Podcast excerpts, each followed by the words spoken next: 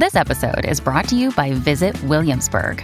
In Williamsburg, Virginia, there's never too much of a good thing. Whether you're a foodie, a golfer, a history buff, a shopaholic, an outdoor enthusiast, or a thrill seeker, you'll find what you came for here and more. So ask yourself, what is it you want? Discover Williamsburg and plan your trip at visitwilliamsburg.com. For the New York Institute for the Humanities at NYU, this is Eric Banks. Our guest today is Clifford Thompson, an essayist and critic who writes about many things, in particular jazz, movies, and American identity. Thompson is the author of four books, including the one we will be discussing today, recently published by the Other Press, titled What It Is Race, Family, and One Thinking Black Man's Blues. It's an elegant synthesis of personal experience and critical analysis written in the wake of the 2016 presidential election. Thompson is a fellow of the New York Institute for the Humanities. So, Cliff, thank you for coming today. Congratulations on the book. Thank you. This is your second memoir.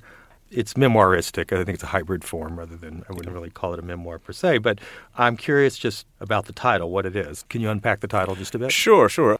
The title has significance for me in a couple of ways. I don't know if this saying has been around for a long time. I've just noticed it in the last few years, but everyone's saying it is what it is, which I used to think of as just kind of a meaningless phrase and just a kind of a product of lazy thought. And then lately I've come to appreciate kind of the wisdom contained in it, you know. And what it is also was a piece of black slang when I grew up in a, an all black neighborhood in the 1970s. Mm-hmm. So so the two things kind of came together for me for the title. So you know, it is what it is, meaning that you look at a situation not as a problem, but just as reality, which you can then deal with. And you grew up in D.C.? I did. I did. Yeah. Do you want to just start us off a little bit by reading quickly a passage from the book? Sure, sure. Let's see. So this is from the introduction. So before this passage, I mentioned the election of Donald Trump. For a black man who has based his life on a belief in treating everyone as an individual and on an identification with America. What is the right response to a successful presidential campaign that brought out xenophobia like lava from a volcano? How do I respond to the fact that the majority of white voters, whom I've refused to hate as a group, supported this man? Should I hold on even tighter to the notion of being an American and fight to protect myself and my country from this menace? Or should I distance myself from a country where so many people seem to have demonstrated that they care nothing about me? Is it time to resign my post as the only non racist black person in America? Or is now, when my principles are sorely tested, the most crucial time to hold on to them? I had arrived at my beliefs with the help of James Baldwin and Albert Murray. But I began to sense during this crisis that I needed still another writer, not to give me answers, but to serve as a model for how I might find them on my own. That writer is Joan Didion. Well, I want to return in a little bit to those three literary figures because they do sort of preside over the book in many ways. And I know at one time, as I understand it, I think that there was maybe more reflection on Didion in the book than maybe kind of came out in the end. Mm. So we'll talk about that briefly if we can. But a good bit of the book is taken up with the decision you made to talk to a lot of people, and particularly to talk to Trump voters in the wake of the election. Mm-hmm. And as you wrote, you didn't really know any. And right. so right. it was a process to think about how you might actually reach them. And you did so, I think, in an interesting way through Facebook. These were somewhat formal interviews you conducted. They gave you a sense or the opportunity to sit across from people you didn't know and whose acquiescence in voting for a man who never distanced himself from the endorsement of the Ku Klux Klan you sought to comprehend. Right. After the election, I really felt the need to understand as much as I could a little bit of what was going on in the country. As I say in the introduction to the book, I have long believed in two things. One is the importance of treating everyone, regardless of skin color or anything like that, as an individual. Judging people, if you have to judge them as an individual. The other is that I identify with America as a black person because of the central place of black culture in this country and the sacrifices that generations of black Americans have made so that I can live here as a free person. So those two beliefs were challenged in a major way by Donald Trump's election.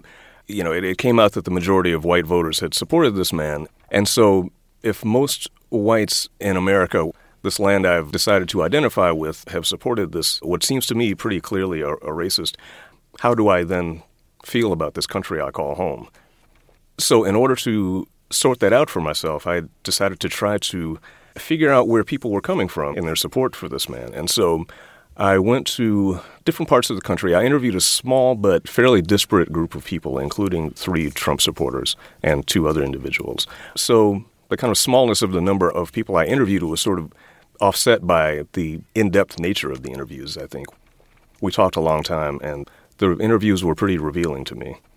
Was it difficult to jump in and talk to people you didn't really know? I mean, I think there were two who had sort of connections through friends. Mm-hmm, Is that correct? Mm-hmm. That's right. That's right. Yeah, I, I, traveled to California and interviewed a couple of people there, and actually, the the act of sitting down and and beginning to talk was very easy. They welcomed me into their homes. They were very friendly, which made it all the more surprising. I think that even though I knew who they had supported, when we started talking about politics, their views were all the more surprising just because of how relaxed the atmosphere was in their homes. And you know, the people I talked to were very adamant about the fact that they don't make any sort of judgments based on color, you know. And yet, often the attitudes that came out, which I'm not sure they were conscious of, suggest some more negative mm-hmm. attitudes that they may be aware of. Were they curious about why you would want to have this conversation? They were not asking me a lot of questions. I mean, they seemed to take it on faith, and it's accurate that I just wanted to understand their point of view. Mm-hmm. So, and and they seemed perfectly willing to give me their point of view. They really didn't ask too many questions about, you know, they knew I was writing a book, and that I just wanted to understand where they were coming from, and they kind of proceeded on that basis. Was there a triumphalist sense in the way that they responded? One of the interviewees in particular just seemed to spend a lot of time watching Fox News, which he told me without a trace of irony was fair and balanced it's just gospel, gospel coming through the TV as far as he was concerned. Yeah, it's funny yeah. they repeat the banner. It's like if they said, "I watch NBC, NBC, come and see us," or something like that. You know? Yes. and you stuck to, I think it was two guys in California and one guy in Pittsburgh. over the phone, actually, with a man in uh, Missouri. Missouri. Yeah. Okay. Uh-huh. Mixing up my uh, geography yeah. memory from the book. You didn't venture south. I did not, except to talk to another man who was not a Trump supporter. Okay. Yes. Yeah. Oh, right. Which we'll which we'll we'll talk about mm-hmm. just a just yeah. a bit. You got quite a bit, I think, out of these conversations.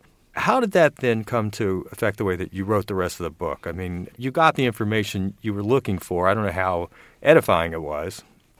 In some ways, I came to understand what it is I wanted to understand in terms of why some people voted the way they did in 2016. It's very easy to get the impression that every Trump supporter is just a dyed in the wool racist. And I don't doubt that many of them are. However, I think there are other factors at work. And as I lay out in the book, I think some of it is ignorance. There's a strong strain of denial of conditions in this country, which you would have to overlook in order to support someone like Trump. But I think the part of things may just be indifference, plain old fashioned indifference to the concerns of others. So you might be a person who does not respond positively to racist rhetoric. And you may not like that in a candidate, but you may have other interests or what you see as your interests that sort of supersede that issue. So, you know, maybe you think Trump is going to bring back coal mining jobs, and you may not consider yourself a racist, and you might not be somebody who uses the N word, but if somebody is going to improve the economy in ways that help you, you might just be able to overlook the other stuff. You spent time with a couple of other people in the book. You talked to a social worker from South Bronx, mm-hmm. and then you talked to a man who was the director of the National African American Gun Association. That's right. It's a right. really interesting figure. Yeah, Philip Smith is his name, the director of the National African American Gun Association. After the 2016 election, when I was thinking about all these issues, I discovered the existence of this group, and just the words fascinated me. The, the term African American has been around for at least a generation now and we use it almost without hearing it. But if you think about the term, it's, it's fascinating. You know, you, you have on the left side of the hyphen, you have African, which things of African origin are, are now just, I, I feel, under attack. And on the right side of the hyphen, you have American. And so, you know, the joining together of these two things is in some ways almost a radical thought, mm-hmm. you know. And you throw in a gun association, with its kind of suggestion of self-defense, and the whole thing becomes very interesting. So I, I wanted to meet this man and just and just hear what he had to say and mm-hmm. see what he thought. How does he talk about African American gun ownership? Well, it's funny because I I had to kind of steer the conversation around to the subject of being an African American and his thoughts about being an African American. He was first and foremost uh, concerned with the issue of guns and self defense. And so you know, we talked about that for a little bit, but then I tried to assess what he thought how he perceived being a black American. And I asked if Trump's election had at all made him reconsider the idea of, of identifying with America as a black man. And somewhat to my surprise, his ideas about that had not been shaken at all. You know, he he strongly identifies as an American. He also has what he called a kind of a spiritual connection to Africa. So I found that very interesting. And he said some things that sort of helped me out, which is that what's important is to consider what you're doing and not what other people think of you. You know, so that's an important thing to keep in mind when you're thinking about living in America after the election of Donald Trump black people, I think, have this quite understandably paranoia, or mm-hmm. not even paranoia. I mean, just just fear of what's going to happen, and think about uh, the way that others perceive them. And so, this was a good reminder to just kind of keep doing what you're doing and be about your own values and, and not worry quite as much about what other people think. I mean, I also thought it was a little interesting that he had taken his family and relocated to Atlanta mm-hmm, mm-hmm. from the West Coast. Right, right. You know, I was curious if he talked about his place in the South at all. Well, he did say that he wanted to go to, to Atlanta to show his. Uh, he, he has a family, and he wanted to he wanted to expose his children to solid and prosperous black communities, which he succeeded in doing in moving to Atlanta. Mm-hmm. So, yeah. You wrote your first memoir, Twin of Blackness, in a very different political climate. Yeah. And I wonder how the writing of this book might have inflected in the present tense the ideas that you explored in that book, mm. particularly your sense of difference and of feeling different and yeah. exploring what it is that made you into an individual and made you different from the people you grew up with. Mm, right. Yeah, Twin of Blackness sort of comes to a stop at the place where what it is kind of jumps off, I guess. I grew up in Washington, D.C. in the 1960s and 1970s. I was born in 1963, and I grew up in an all black community, and it was lower middle class. And I, I grew up in a, a, very loving environment. And starting with college, I moved on to sort of, you know, integrated and often mostly white circles. And so that for the first time was an instance in which I sort of questioned who I was. Because you know if you're in an all black environment there's no question about who you are. You're the same as you know as everybody around you.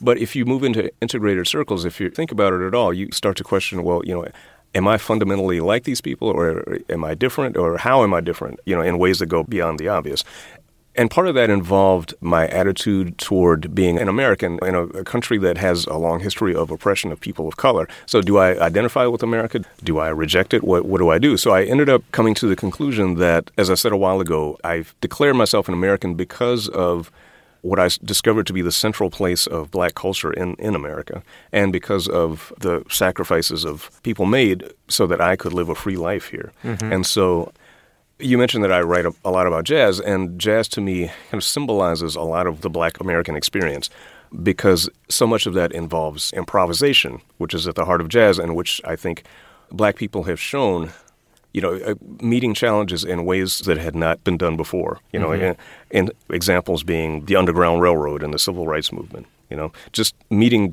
formidable challenges with innovation maybe this is a good place to turn to the figures that you you know spend more time on in the book: uh, Baldwin, Albert Murray, and Joan Didion. Let's mm-hmm. talk about Albert Murray for a second. Mm. I mean, one of the distinctions you draw very strongly at the beginning is the sort of moving from improvisation to the blues and moving to these two different parts of mm. Murray's writing. Mm.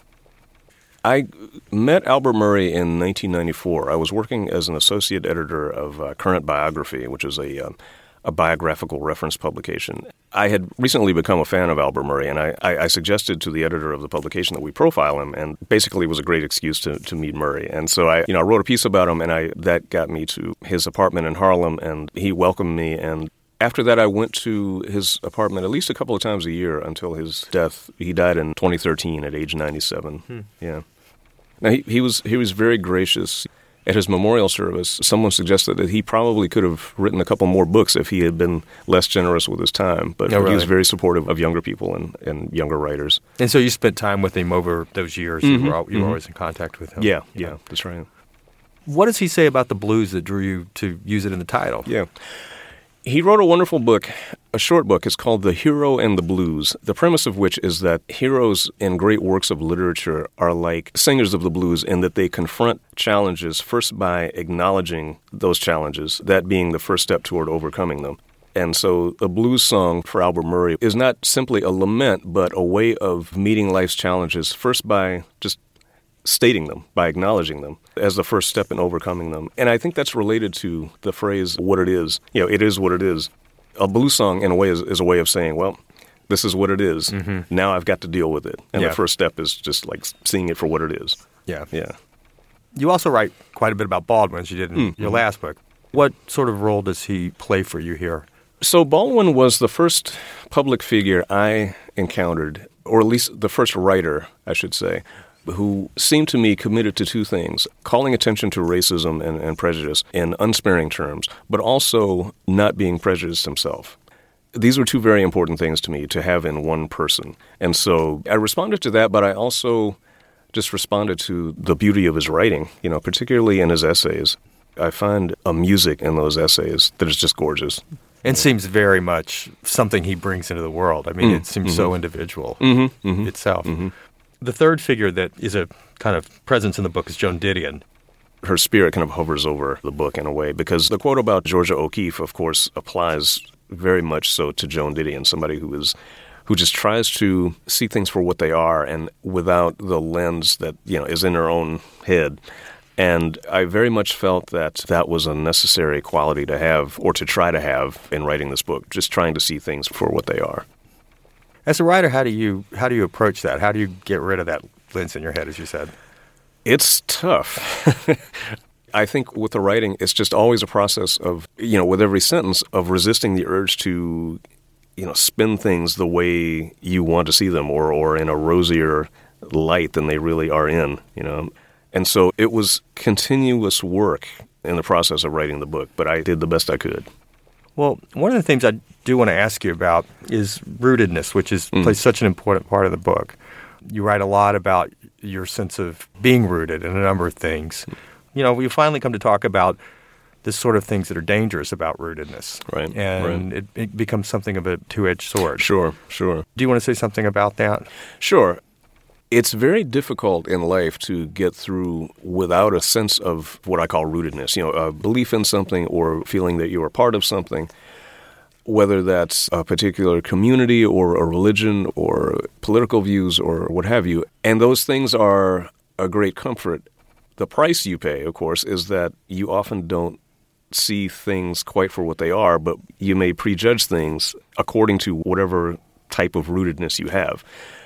So, on the one hand, it's important, I think, for a, a writer to be able to see beyond his or her or their rootedness. On the other hand, that is a kind of a psychologically dangerous place to be, you know.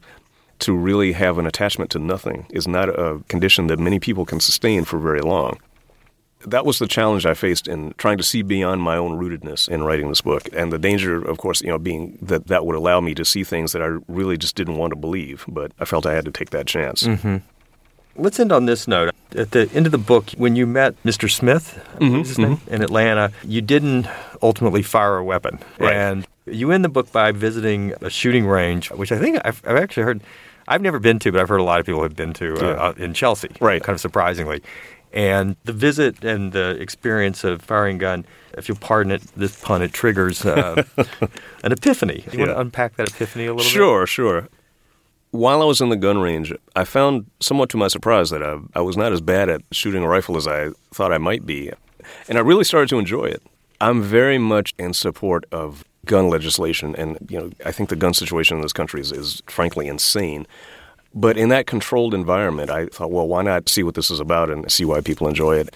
And as I was firing the weapon, I began the book by sort of describing a uh, dark fantasy of being a different sort of person, one who gives himself over more to impulses and is armed, and what that might be like. And I, I see this kind of as a way of conjuring up or acknowledging justifiable black anger. And it's not, you know, I, I want to be clear, this is not like a, a call to arms at all. It's just a way of acknowledging the anger that a lot of us feel and how easy it is to, you know, how, how easy it can be to give yourself over to that anger. Yeah. Yeah. Well, I want to thank you for coming down today. Thank you. And uh, congratulations on the book. It's titled What It Is, and it's published by Other Press. And congratulations on it. Thank you. Thanks for having me. This podcast was brought to you by the New York Institute for the Humanities at NYU and the Arthur L. Carter Journalism Institute. This episode was produced by Micah Hazel. You can find us on Stitcher, iTunes, and anywhere else you get your podcasts. For more information, visit us at www.nyihumanities.org.